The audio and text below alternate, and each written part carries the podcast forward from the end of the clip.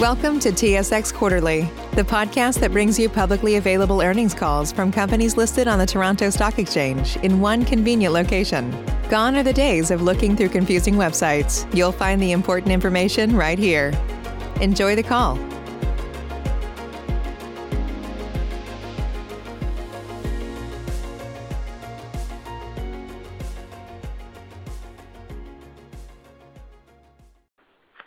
Gentlemen, welcome to Sienna Senior Living Inc.'s Q3 2020 conference call. Today's call is being hosted by Nitin Jain, President and Chief Executive Officer, and Karen Han, Chief Financial Officer of Sienna Senior Living Inc. Please be aware that certain statements or information discussed today are forward-looking, and actual results could differ materially. The company does not undertake to update any forward-looking statement or information please refer to the forward-looking information and risk factors sections in the company's public filings, including its most recent MD&A and AIF for more information. You will also find a more fulsome discussion of the company's results in its MD&A and financial statements for the period, which are posted on SEDAR and can be found on the company's website, siennaliving.ca. Today's call is being recorded, and a replay will be available. Instructions for accessing the call are posted on the company's website, and the details are provided in the company's news release. The company has posted slides which accompany the host's remarks on the company website under the Events and Presentations. With that, I will now turn the call to Mr. Jain. Please go ahead, Mr. Jain. Thank you, Andrew, and good morning, everyone. Thank you for joining us on our Q3 call this morning. Since the onset of COVID-19, we have been focused on steering Sienna through this crisis, always with the health and well-being of our residents and team members being a top priority. Eight months into the pandemic, we are continuing with the relentless efforts to fight COVID-19 and to minimize the impact of new outbreak. While we continue to manage through a very difficult environment, we were able to adjust and strengthen our operations and become more knowledgeable and better prepared in our response to the second wave. We continue to invest in our frontline teams and processes, strengthen the way we communicate, and expanded our leadership team. In order to further strengthen clinical quality and resident safety measures across our platform, our board of directors established a quality committee to focus on the quality of resident care and resident experience. This also includes resident and team member satisfaction, safety, and many other initiatives directed towards improving the quality of our residents' life. I'm very pleased that Dr. Andrea Moser joined Sienna as Chief Medical Officer. In her role, she's focused on leading and implementing all aspects of medical services, improving our resident quality platform, and building on Sienna's virtual care capabilities so that physicians can come to the bedside of our residents via technology, enabling access to broader range of medical expertise. In addition to Dr. Moser, we continue to receive advice from some of Canada's premier healthcare experts, including Joe Mapa, the former President and CEO of uh, Sinai Health Systems, Dr. Alison McGeer, one of Canada's premier infection prevention and control specialists, and Mary Jane Dykeman, an expert in healthcare risk management. We are also in the process of joining Seniors Quality Leap Initiative, an initiative that helps us to benchmark our quality indicators against international standards and allows us to participate in the sharing of best practices, all with the goal to improve the clinical quality and quality of life for our seniors. Moving to infection prevention and control.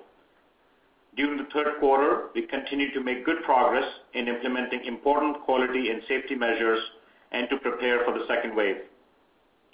Our incident management team meets daily to monitor the impact of COVID-19 at our residences, reviews announcements and changes to provincial directives, and provides guidance and oversight for implementing changes to applicable policies and procedures.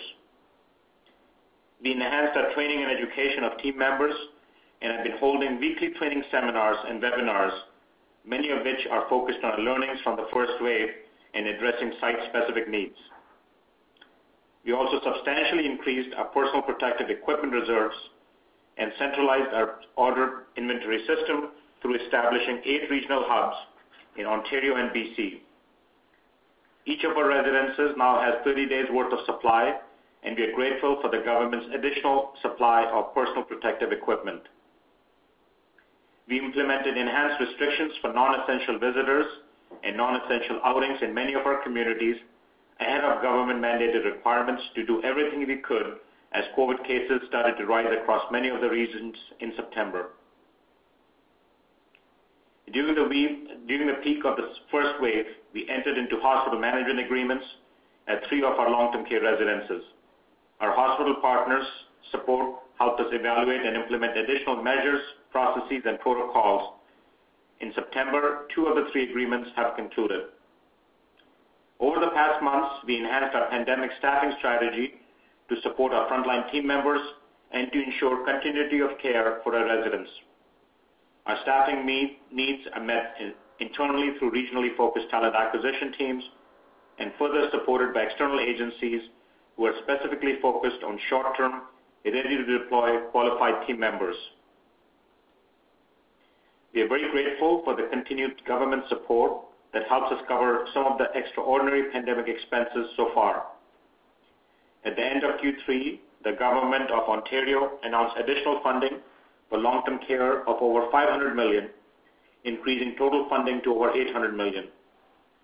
As of September 30th, approximately 327 million has been allocated to the long-term care sector. The government of British Columbia has allocated approximately 187 million in funding for costs in connection with additional screening and staffing, infection prevention and control measures, and social visitations. The funding is crucial to help offset some of the significant costs driven by the pandemic. Moving to communications, marketing, and sales initiatives, we continue to strengthen the way we communicate with our residents and our team members. We launched a team members mobile app, which gives us the ability to reach out to thousands of team members in different locations quickly and directly with new information. We also launched our new centralized call center, which supports our communication and marketing efforts with current and prospective residents and their families. Over the summer, we intensified our marketing and sales activities across our retirement portfolio and connected with thousands of prospective residents. We made significant investments with respect to a digital presence with a goal to drive online traffic to our website and social media sites and ultimately increase the number of leads as we saw the positive outcomes during the third quarter. In addition, we redesigned our sales incentive program, which successfully converted potential leads to resident move-ins by the end of Q3. We started a winter staycation campaign for shorter-term stays in our retirement residences over the winter months. Our marketing and sales efforts resulted in a significant increase in deposits and move-ins from prospective residents in our retirement portfolio.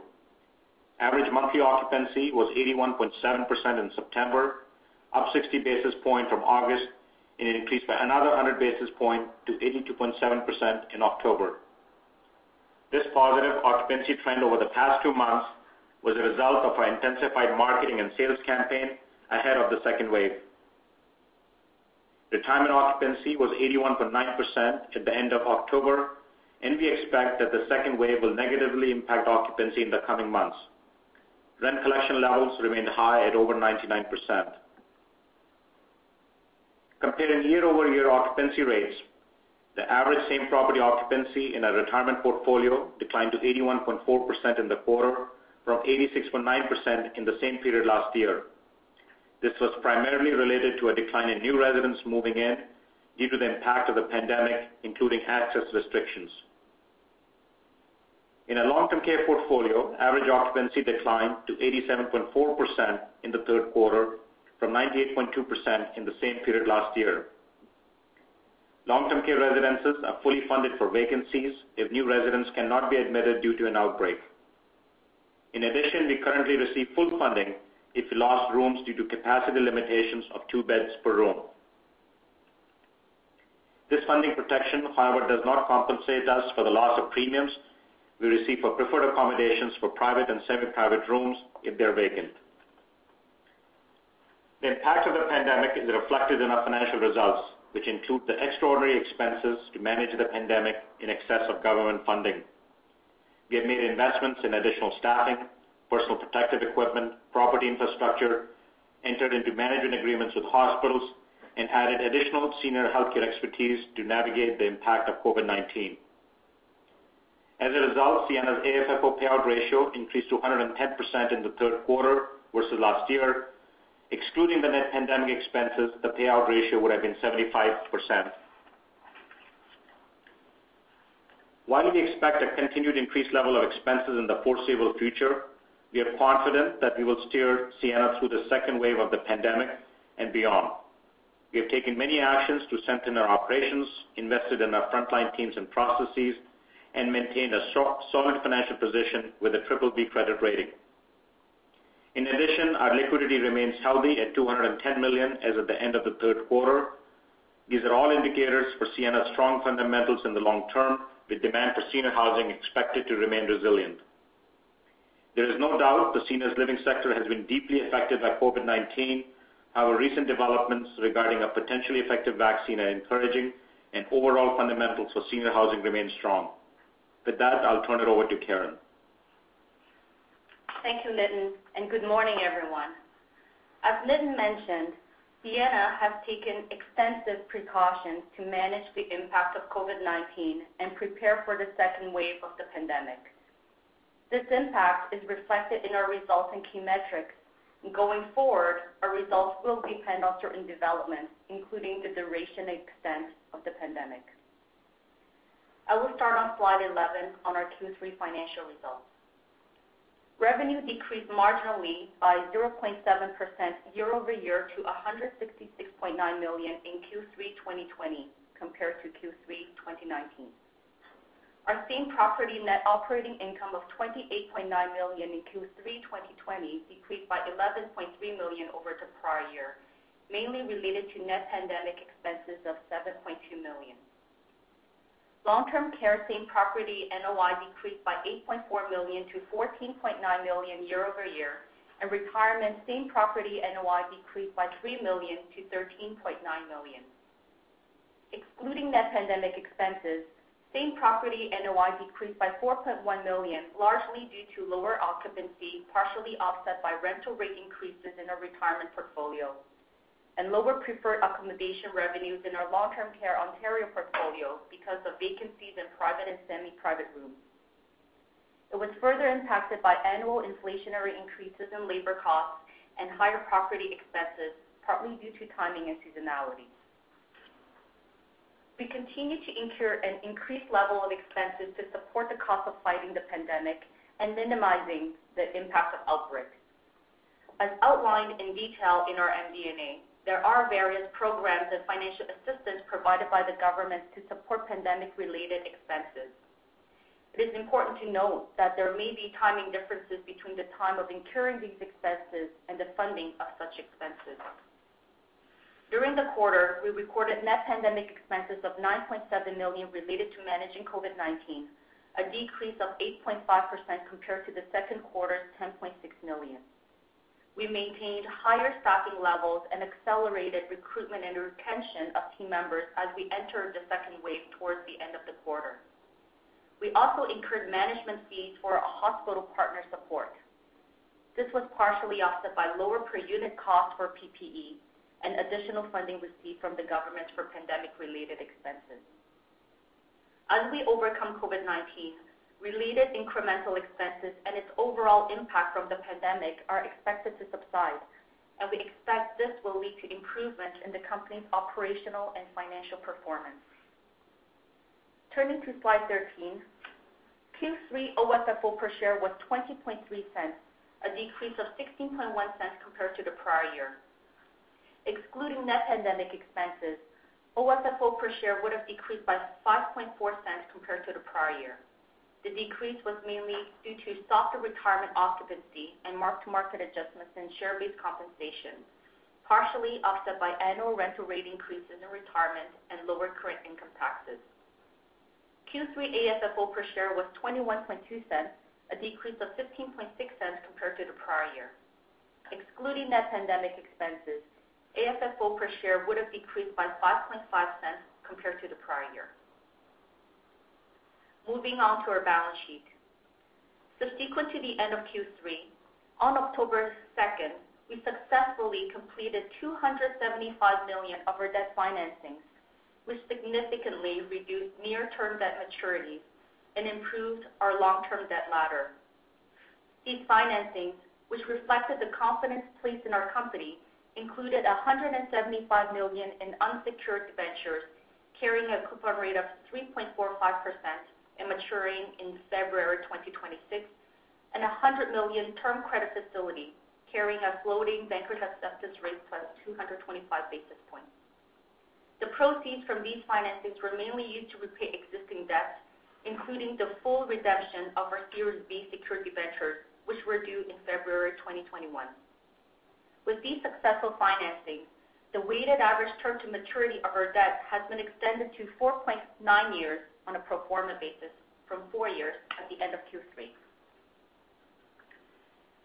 In terms of our debt and liquidity, Sienna maintains a strong financial position. We were reassigned a BBB credit rating from with a stable trend by DBRS in September, ended the third quarter with over 210 million in liquidity, and further increased our unencumbered asset pool to over 840 million subsequent to our financings on October 2nd. Our debt is well distributed between unsecured debentures, conventional mortgages, CMHC-insured mortgages, and credit facilities. Looking at our debt metrics on slide 16, our debt to gross book value increased by 80 basis points to 47.3% year-over-year, mainly due to a 107 million drawdown from our credit facilities, of which 40 million had been invested in short-term investments to provide us with financial flexibility. Subsequent to the quarter, we repaid 30 million of our credit facility. We decreased our weighted average cost of debt for 40 basis points to 3.3% year-over-year, primarily due to increasing our mix of floating rate debt. Excluding the impact of net pandemic expenses, debt to adjusted EBITDA increased to 7.2x in Q3 from 6.6x in the prior year, and our interest coverage ratio decreased to 3.6x in Q3 from 4x in the prior year. We expect an increased level of expenses for some time, and given the ongoing uncertainty surrounding the impact and duration of COVID-19, we have withdrawn our 2020 guidance earlier this year. In the meantime, we remain committed to providing periodic updates on the impact of the pandemic on our business operations and financial results. I will now turn the call back to Nitin for his closing remarks. Thank you, Karen. We have taken many actions over the past months to review and strengthen our company's foundation. Our initiatives have helped us adjust and enhance our operations, maintain a strong financial position, and made us more knowledgeable and better prepared in our response to the second wave. We look forward to help strengthen the future of long-term care and improve our portfolio with the development of older homes. We have started to evaluate how the Government of Ontario's new long-term care development program could benefit Sienna's properties, and we have submitted our applications for the program. In our view, the new long-term care development program would make many projects financially feasible. Three of our current development projects are in advanced stages of planning and approval. Our development plans also include the redevelopment of Sienna's Altamont Care Community in Toronto into a new 320-bed long-term care campus in partnership with Scarborough Health Network. If built, this campus would provide integrated care for the local community and include 161 new beds in addition to the redevelopment of the existing 159 beds. Since the beginning of March, we have taken many actions. We have further increased our focus on quality and safety and strengthened the company's protocols and procedures. We have added over 800 frontline team members. On October 23rd, the Ontario Long-Term Care COVID-19 Commission issued recommendations in relation to increased staffing, stronger healthcare sector partnerships, and improved infection prevention and control measures. We were able to share our own experience and observations during the first wave of the pandemic with the commission. As a result of these recommendations, the Government of Ontario announced that they would increase the hours of direct care for each long-term care resident to an average of four hours per day. This change is expected to be phased in over the next four to five years, and we're encouraged by these recent announcements, which are expected to help shape and strengthen the future of long-term care. As we look beyond the pandemic, overall sector fundamentals remain strong. An aging population, long wait lists for long-term care, and a slowdown in future supply of retirement residences are all expected to support our sector's outlook going forward. I'm incredibly grateful for our team of over 13,000 who are helping Sienna through the first wave of the pandemic with compassion and resilience, and is now doing everything they can to prevent the spread in our residences during the second wave. Thank you for your participation on the call today. We are pleased to now answer any questions that you may have. Thank you. Ladies and gentlemen, if you have a question at this time, please press star then one on your telephone.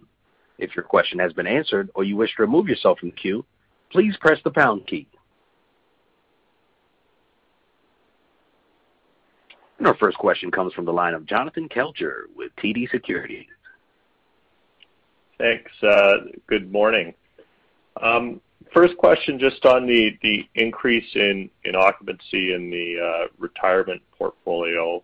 Um have you have you been adjusting rental rates to drive that? Or and what sort of incentives have you been using, if any? Uh, thank you, Jonathan, and good morning. Um, our focus has never been to adjust uh, rental rates. Um, first of all, that's not a good thing to do long term. Unlike hotels where people don't talk to each other, in a retirement home, you know, uh residents talk to each other, and it's not a good feeling when someone new coming in is paying substantially different lower rates than someone who has been there for some time. Usually, what we use in line with other uh with other peers would be you know one-time incentive or help with moving in. Uh that would be uh that has been our focus rather than adjusting or lowering rental rates. We would adjust uh, rental rates in markets, for example, if there's new supply coming in or we are reacting to some other factors. But as a common practice, uh, adjusting rental rates is not uh, what we follow. Okay. Um, that's good. And then secondly, just on the government funding, um, do you think you've received all that you will for Q3, or do you think you might still get some of those expenses covered? And secondly, some of your um, peers have uh, applied for the CEWS program. Is that something that you guys are looking at?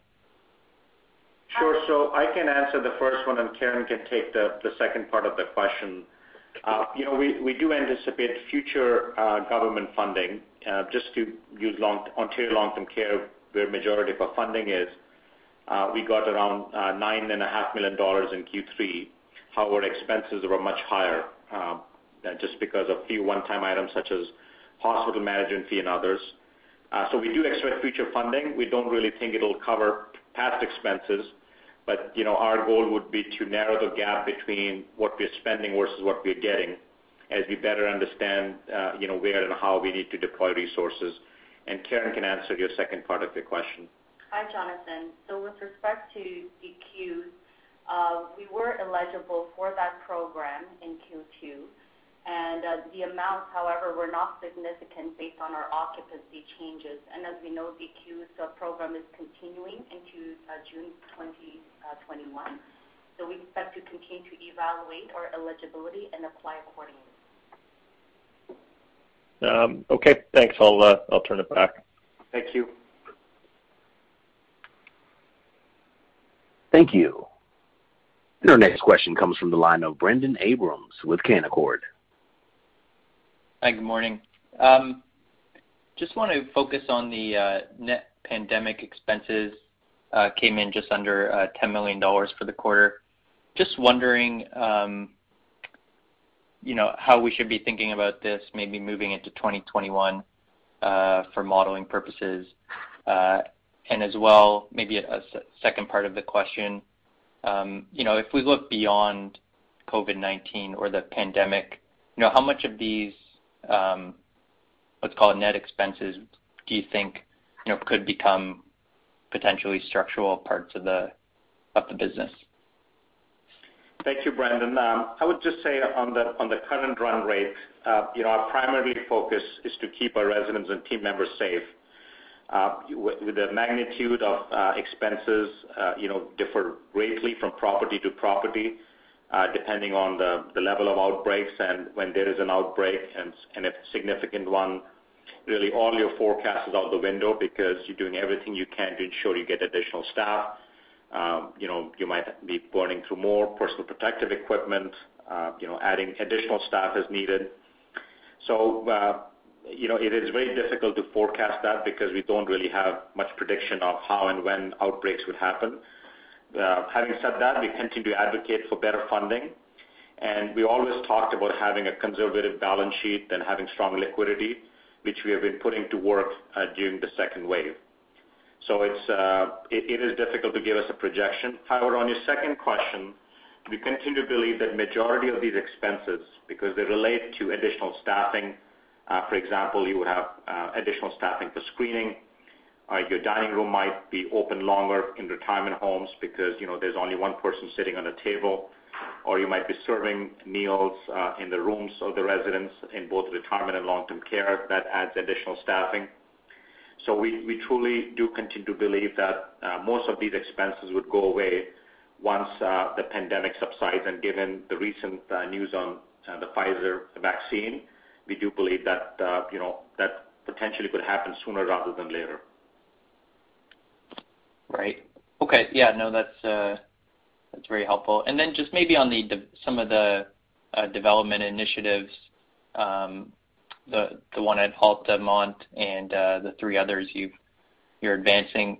Maybe uh, can you just give us a sense of you know how we should think about or how you're thinking about whether it's development yields, you know, return on investment, et cetera? Like, How does that um, look? And then the second part of the question is just in terms of funding the upfront capital costs over time, you know, is there potential to bring in partners? Would you fund this uh, you know, primarily through construction loans?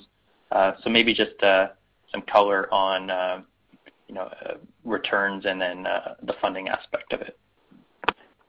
Sure. So let me give you an example of the three projects we have been uh we have announced previously, which is Brantford, North Bay, and Keswick. They're roughly around 160-bed new additional long-term care beds. And in some cases, we might decide to add retirement, which we are reviewing at this moment. If it's around 160 long-term care beds, uh, the cost is uh, close to 45 million, give or take. And uh our goal would be to put construction financing. Uh, currently, there are construction financing available for close to 70%-85%, um, so there is a big range there. So if you look at the difference, you're really looking at around 10 million dollars a project of equity on even low side of financing. But as I mentioned, you can get um, even a bit higher. And in the new redevelopment program, there is an upfront grant you get uh, once the construction is complete. So that could further um, uh, reduce your equity requirement upfront. So, our goal would be to really fund it through a construction loan and using some of our equity.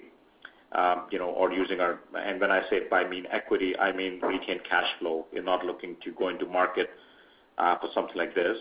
And we look at development yields, and for these those three projects, uh you know we are we think uh, we can get a development yield of around 8%. The Altamont project is a bit different. Uh, in that case, we are working that with Scarborough Health Network. We believe that will be a great partnership, and we believe the first one in Ontario between a hospital and Uh, a private company. So the we are still in early stages of uh, reviewing that. The funding is different uh, because it's in Scarborough. With the new government program, it goes by location. So I it's too early for me to reflect on the yields there. But to your point, we are partnering in that project.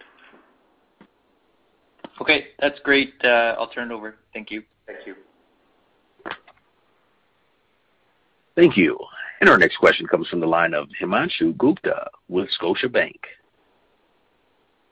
Morning. So just to follow up on the pandemic expenses in the LTC uh, segment, unfunded 6.4 million dollar in Q3. Uh, what was the amount of one-time items in the Q3 number, and which you think will not be repeated in Q4? Hi, Himanshu. Um, during the quarter, we incurred uh, 2 million of hospital partner management fees.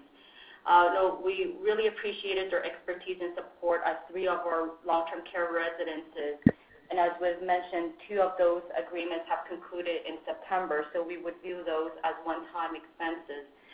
And looking at the um, amount of unfunded pandemic expenses, again, Nitin touched on it, is really um, the thing with um, the staffing is we have to be conscientious of, no, we are in second wave. So during the quarter, as we were uh, gradually adjusting staffing, the case count started to uh, rise again, uh, even though during the summer our cases were low, and then we actually achieved a zero active resident case for about five weeks. So when second wave hit us again, we made sure that we did everything possible to be ready for the second wave to ensure that we have adequate staffing and, uh, at the same time, accelerated this recruiting and retention of our frontline team members. And so that uh, led to higher pandemic labor expenses. Included in our results is also a bit of our Sienna's uh, pandemic pay um, that is included in Q3, and that program has ended during the quarter as well. Sure. So so barring these one-time expenses, sounds like you know around 2 million dollars. So can we assume the unfunded level of expenses in Q4 could be very similar to Q3, I mean, as of today? Uh, uh, unfortunately, Himanshu, we don't really have any guidance on that because, uh, first, we don't know what the government would fund. We can only make a guess. And secondly, we can make some adjustments and if a home is not an outbreak, what we would be spending.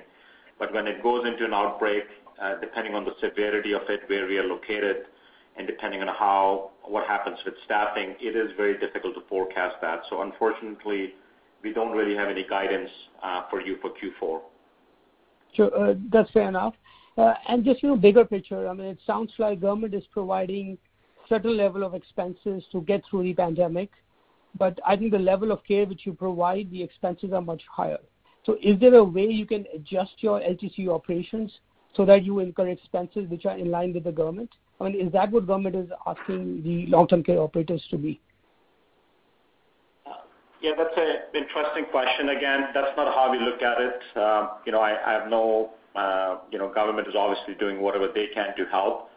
Uh, it is a global pandemic, and everyone is getting impacted, so we understand we would have to bear some of the pain of it rather than just the government only. Uh, our focus has not been to see what we're not starting with, this is how much we have to spend, let's come in line with that. What we are starting with, this is what we need to do to ensure everyone is safe and healthy, and the funding would be what it would be. Again, that's not the long-term viable uh, strategy. So if it continues on for two or three years, we will have to look at it. But you know, we all believe that, especially given the recent vaccine announcement, that uh, this is not a long-term thing. This could be you know, a short to medium term, call it over next to six to nine months, uh, before a vaccine is commercially uh, available. Uh so at this stage, you know, we we're not really our focus is not to um, uh, spend what we are getting. Our focus is to spend what we need to spend, but to do it in a in a disciplined manner. And hopefully those things will start to converge.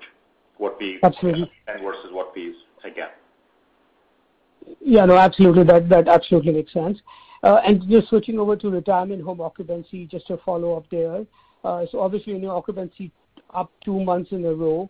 What led to outperformance there? And uh I mean it sounds like, you know, uh in your previous answer, you said you know you're not providing much incentives. Is it you know, the sales program or something else which led to the outperformance? Uh, in around early August, we really started to focus, uh, uh, even from a management team perspective, we kind of thought about you know who's working on the crisis and who's working on the strategy for the company. Because I think if you all work on crisis, we'll wake up after the pandemic and have a company which is not really focused on strategy. So uh in the first wave, our Ontario retirement portfolio or retirement in general, was not impacted significantly by COVID-19. And the team um, had started to focus keenly on ensuring we are driving the right marketing campaign, spending what we need to spend from a digital perspective, and to ensure that we are calling all the previous leads that we had, because we believe there's a pent-up demand as people were not able to visit. And that happened to uh, be true. Uh, we had significant uptick in people taking tours when restrictions were lifted. and that's really what drove uh, our our occupancy. August and September or, you know, uh, middle of August and early September, uh, you know, we were uh, quite optimistic that this is just the start of something great where we can build on it.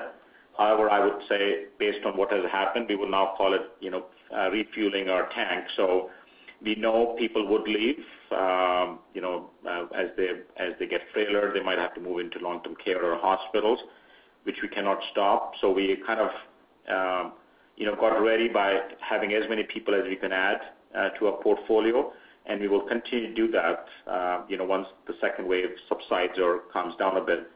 The reality is our virtual uh, tours continue to be quite strong.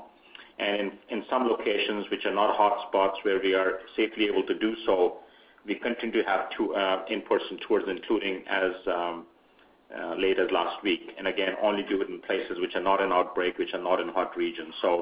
Again, we continue to be um, cautiously optimistic in the forecast of our uh of our retirement occupancy. And if it wasn't for the second wave, you know, we would be uh, uh, even be comfortable sharing a bit more uh, in terms of forecasting others, but just not at this point. Got it. And I think you mentioned about the winter short-term stays or staycation.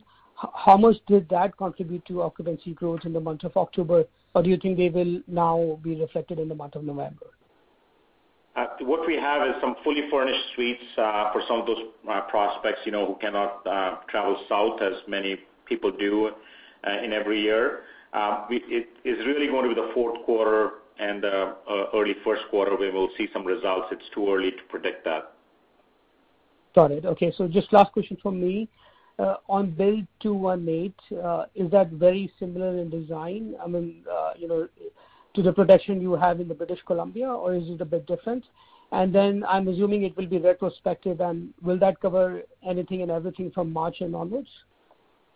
So again, our understanding is, uh, Bill 218 uh, will provide a degree of civil liability protection, uh, similar to what exists in BC. And, you know, the bill frankly recognizes um, the circumstances of COVID-19 and protect those who responded um, to this crisis in good faith. And our understanding is that it would be retroactive uh, to March. Awesome. And does that mean that, you know, the you know a couple of lawsuits which you have in the first wave, that will be covered under that bill as well? Well, again, we don't really comment on on uh, lawsuits. If It is too early to uh, review them anyways. And again, that is something when they become a bit more real and, you know, Uh, based on the advice from insurance companies and lawyers, we can provide further information, but it's too early to comment on it. Got it. Uh, fair enough. And thank you so much. I'll turn it back. Thank you. Thank you.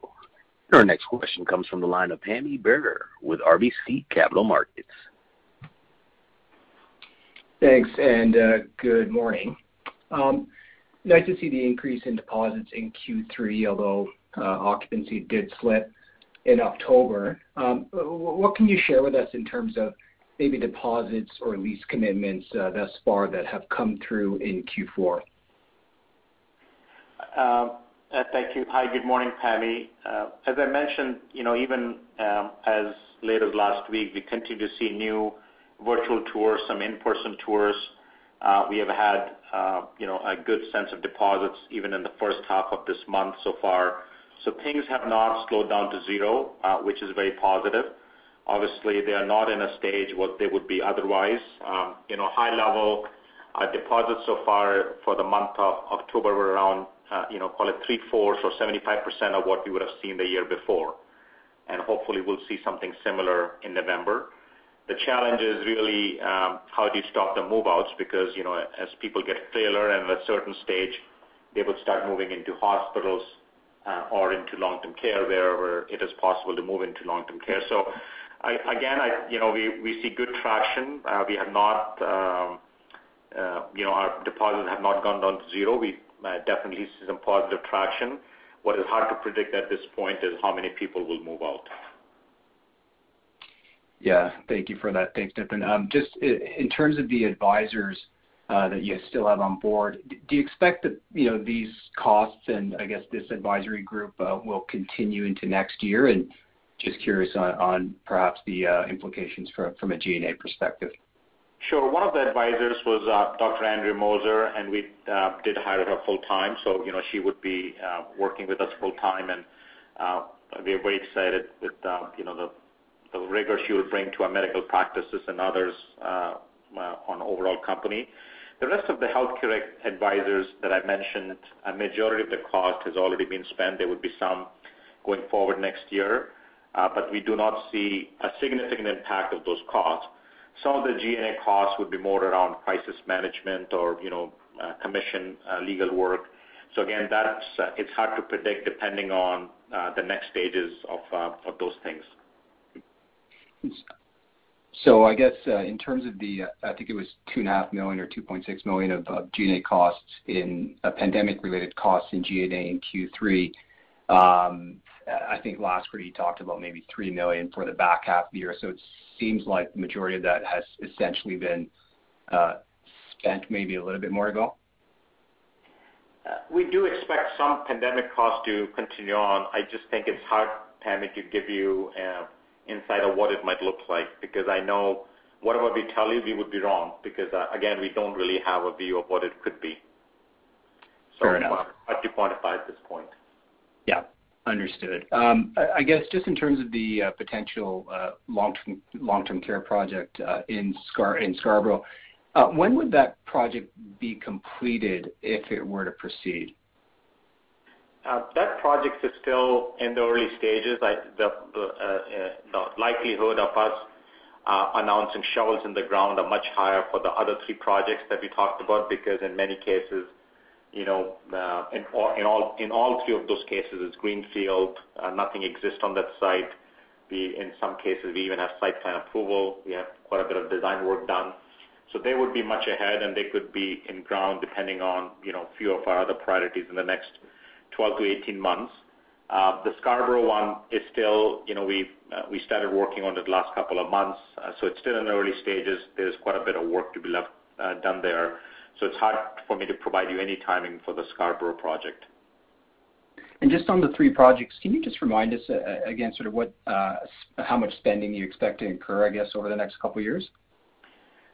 Sure. So each project is around $45 million or so. So, you know, our goal would to start you know, uh maybe two potentially in the next 18 months, and then the one after that.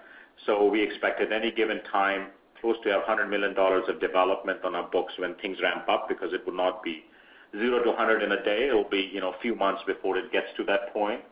And uh, you know, there's a very clear line of sight or good visibility into construction financing, 75%-90%, uh, what is available for it. So we would that's what we would be doing. And the balance, call it $10 million-$25 million, uh, and it'll take some time to get to that 25 million thing. We would fund it through our uh, retained cash flow. Thanks very much, Nitin. I will turn it back. Thank you. Thank you. Our next question comes from the line of Tal Woolley with National Bank Financial. Hi, good morning. Morning, Tal. Um, just uh, in terms of managing uh, the outbreaks, are you finding now that like from an operational perspective, like the you know that uh, I don't know the right way to phrase this, but basically that like you're getting more efficient at controlling these? Like, are you seeing an improvement sort of in how these are being managed in the home versus where you were sort of at the start? Um, hi, good morning, Tal. I think there are three things which are different in the second wave um, than the first wave. The uh, first one is uh, universal masking didn't come till April. Uh, now everyone is wearing a mask and ensuring they're wearing the rest of the personal protective equipment, and it is also readily available now. So you know that is the first one. The second one is uh, single sites, uh, because in all of our residences in Ontario especially, even ahead of uh, government directive, we stopped all visitors into long-term care into Ontario. So that has um, obviously helped. And the third one is universal testing, where people are getting tested every two weeks.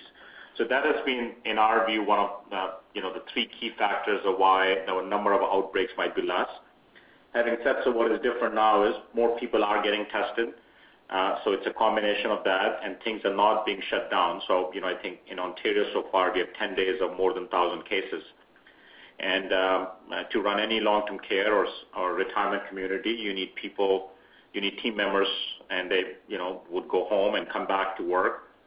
And this is how COVID would get into most of the places, and there's really no way around it, because even with the two-week testing, they would have some delay in that. So uh you know, it is different in the sense that there's those three factors, but also uh, people are uh, dealing with the reality uh, of the economy and not shutting it down completely. So yeah that's that's what we're struggling with. And where we're seeing significant outbreaks is would be in the GTA area, which have one of the highest you know count of COVID cases in Canada. So that's the reality what we're dealing with. And a big part of it really is uh, luck. You know, uh, Two properties could be at the same place uh, with the same quality standards, and one could have three people who somehow got in touch with COVID, and the other property, no one. So It is very hard to predict that. Okay. That's understood. Um, Just uh, going back to the development, you know, you'd mentioned uh, these projects for about 160 beds or about 45 million bucks. Is that translates to roughly 280,000, give or take, per bed. Is that like, you know, when we're thinking about as more of these announcements go forward, is that a reasonable sort of number for us to think about when we're trying to budget in our head how much these things might cost? I would say anywhere, uh, depending on site, anywhere from 260 to 300. I'm just giving those numbers out just as a midpoint. Yeah. It could be anywhere from 260 to 300 per bed is what we're seeing now. Obviously, construction cost uh, is uh, probably the only thing which never slows down. So, you know, there's continued inflation in it. So, you know, take it for the number as a as a point in time, that those are the kind of costs that we are seeing. Okay.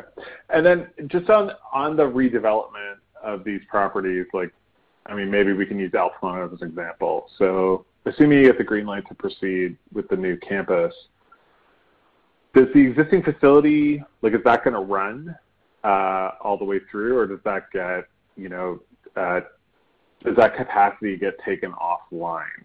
Um, I guess like, what I'm trying to figure out is, like, you know, as the whole system works through this Um, redevelopment phase, Like, is the capacity of the system going to get even more acute because we're going to have to start taking beds offline? Right. Um, not because they're in three and four-bed wards, but also just because we're redeveloping the facilities.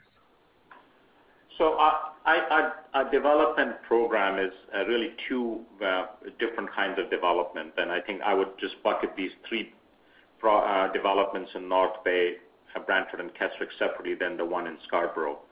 So the cost estimate I gave you were for those three properties. In all of those cases, they're greenfield, so they're not on existing site uh, where the current uh, long-term care operations are.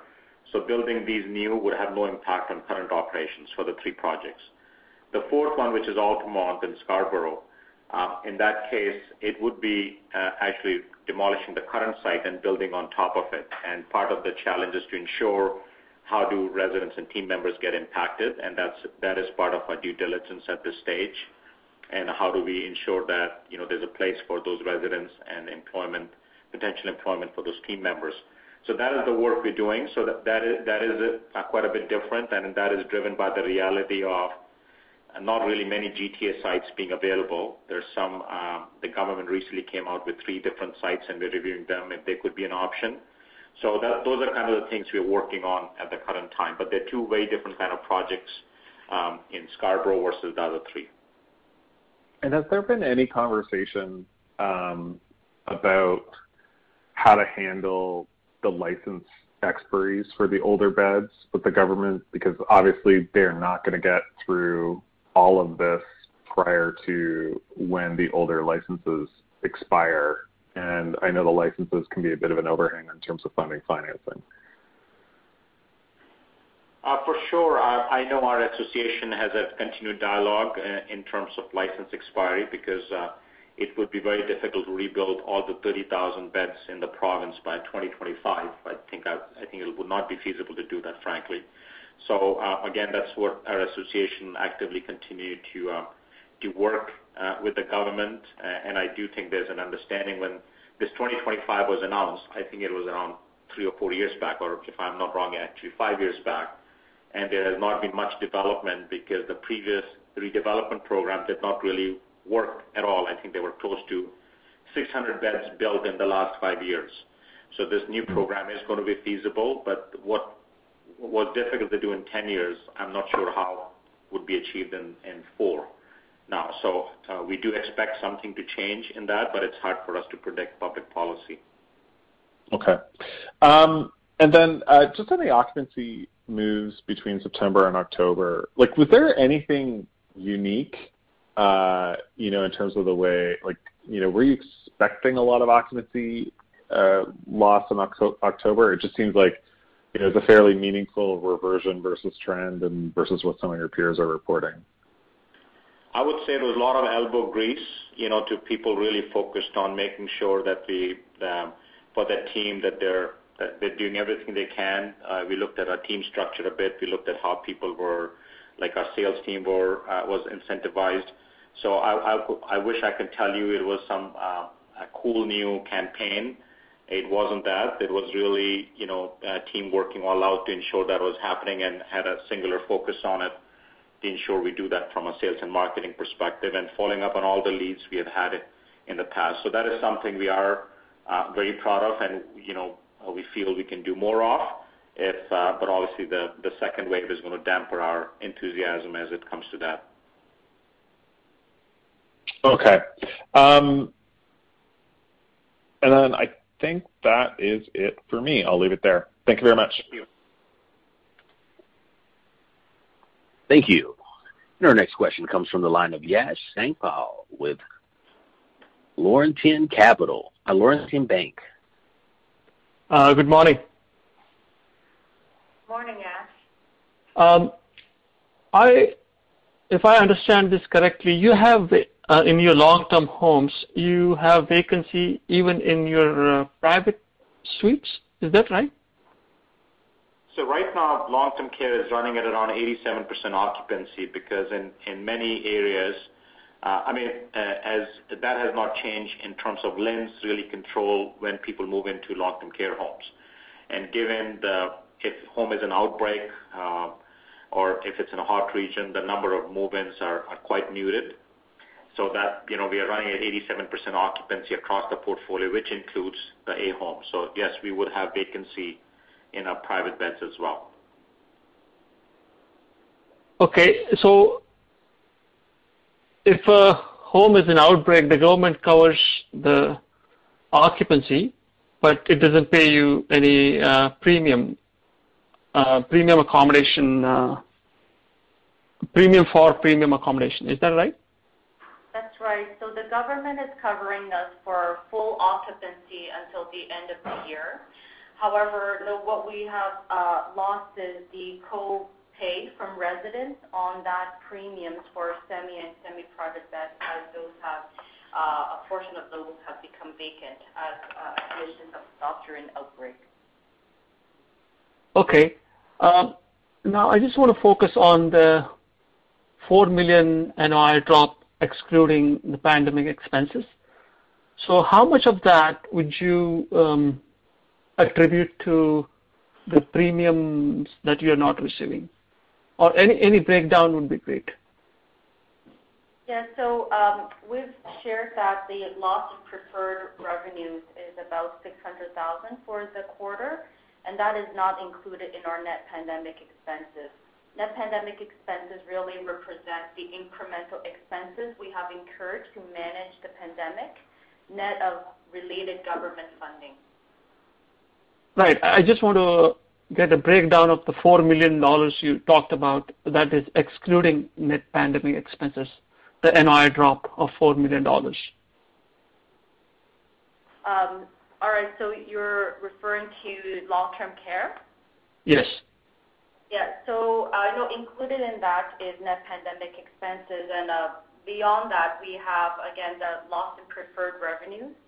And then we also have incurred additional property expenses, such as, um, know, utilities was seasonally higher as we have experienced a very warm summer and early uh, start to that, uh, as well as deferred maintenance expenses from the first half of the year where the uh, pandemic was restricting access.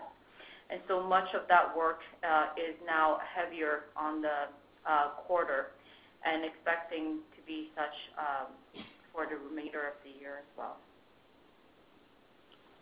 Okay. Um, switching gears, um just want to get some idea, um, how much incremental cost do you incur when a property or a home goes into outbreak, generally? I think, um, hi, good morning, Yash. Um, it is a very difficult question to uh, to answer because outbreaks are not all similar.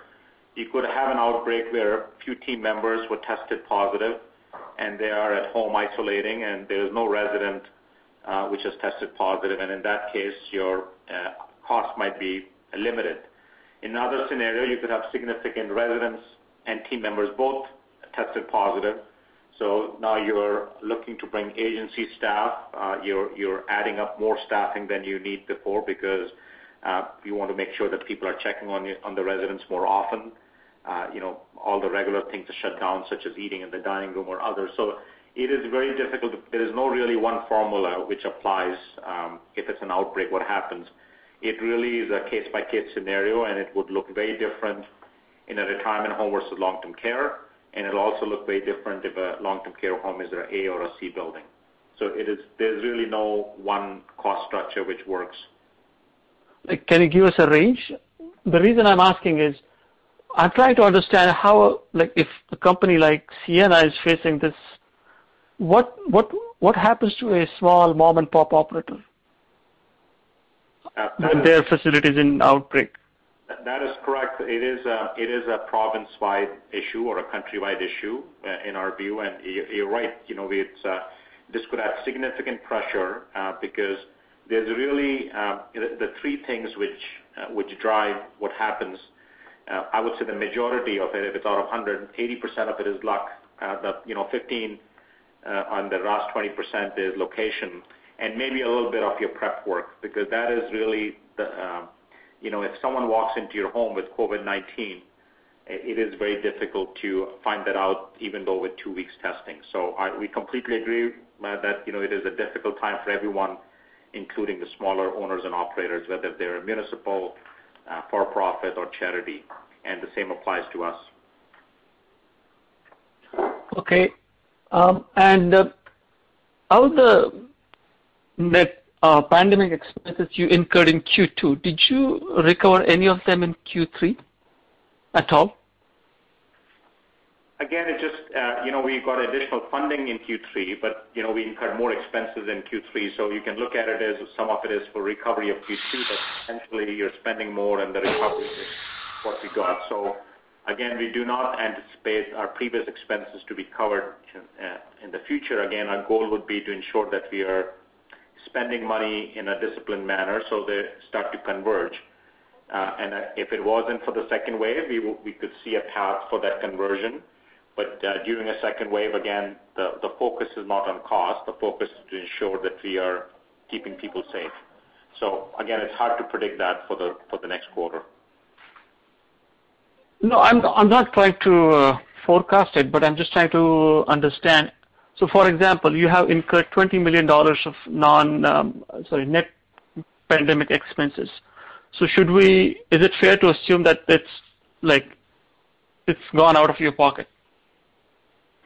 Yes, that that would be a fair assessment. I'm not sure how much of it could be recovered. Some of it could be you know, if, with a new funding program, but we do anticipate a good amount of it might be ours. Some of it is related to G&A, which we know would not be funded.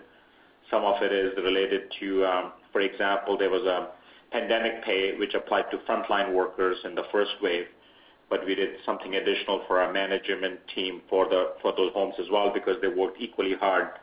Um, you know, a lot of them were you know, uh, working uh, 24/7 in those homes. So we understand that would not be funded, and that we are okay with that. So um again, I think a good chunk of it, we do not anticipate funding backwards Uh, for the 20 million.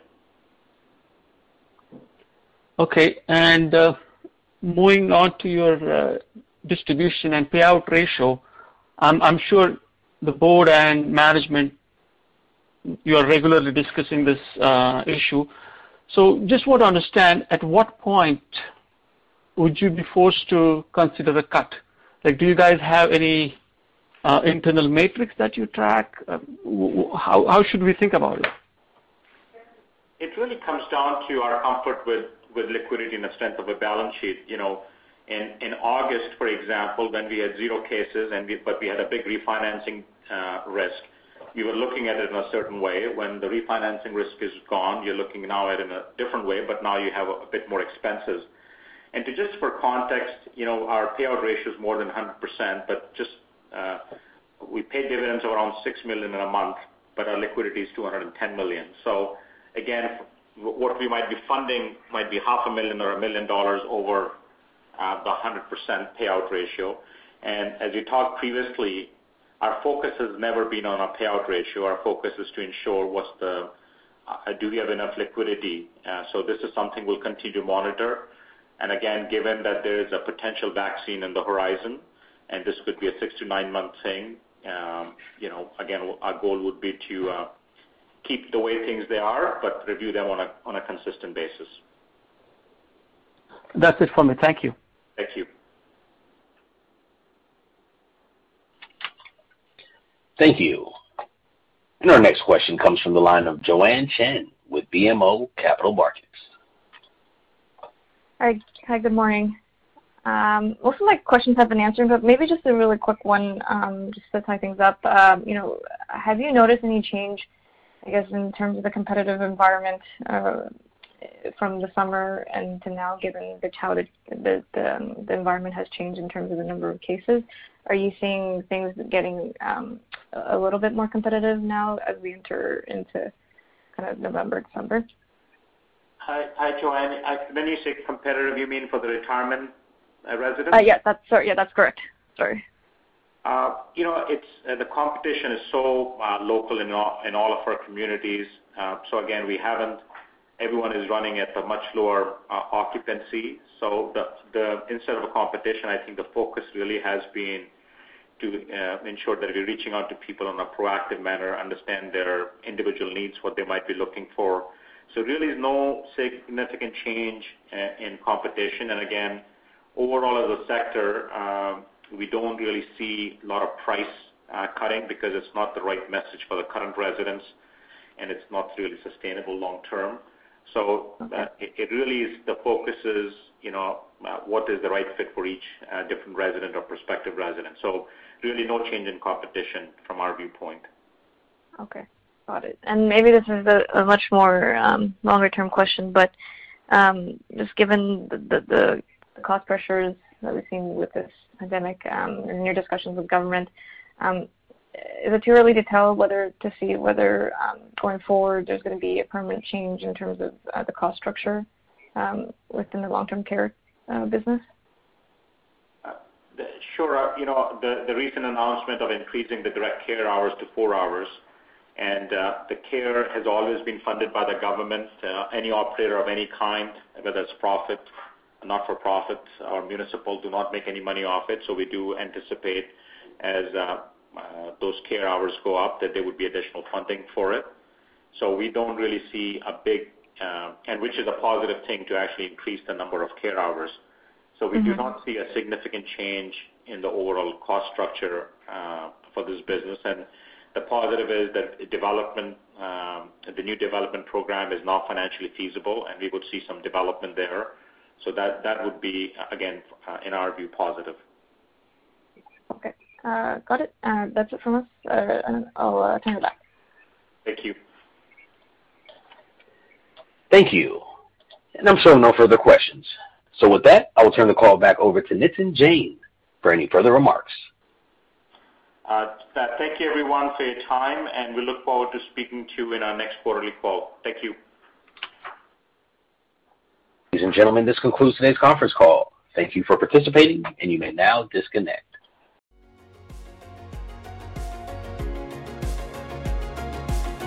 Thank you for listening to TSX Quarterly. If you enjoyed the cast, remember to leave a good rating. And remember, for any additional inquiries, please consult the company's investor relations section on their website. See you next time.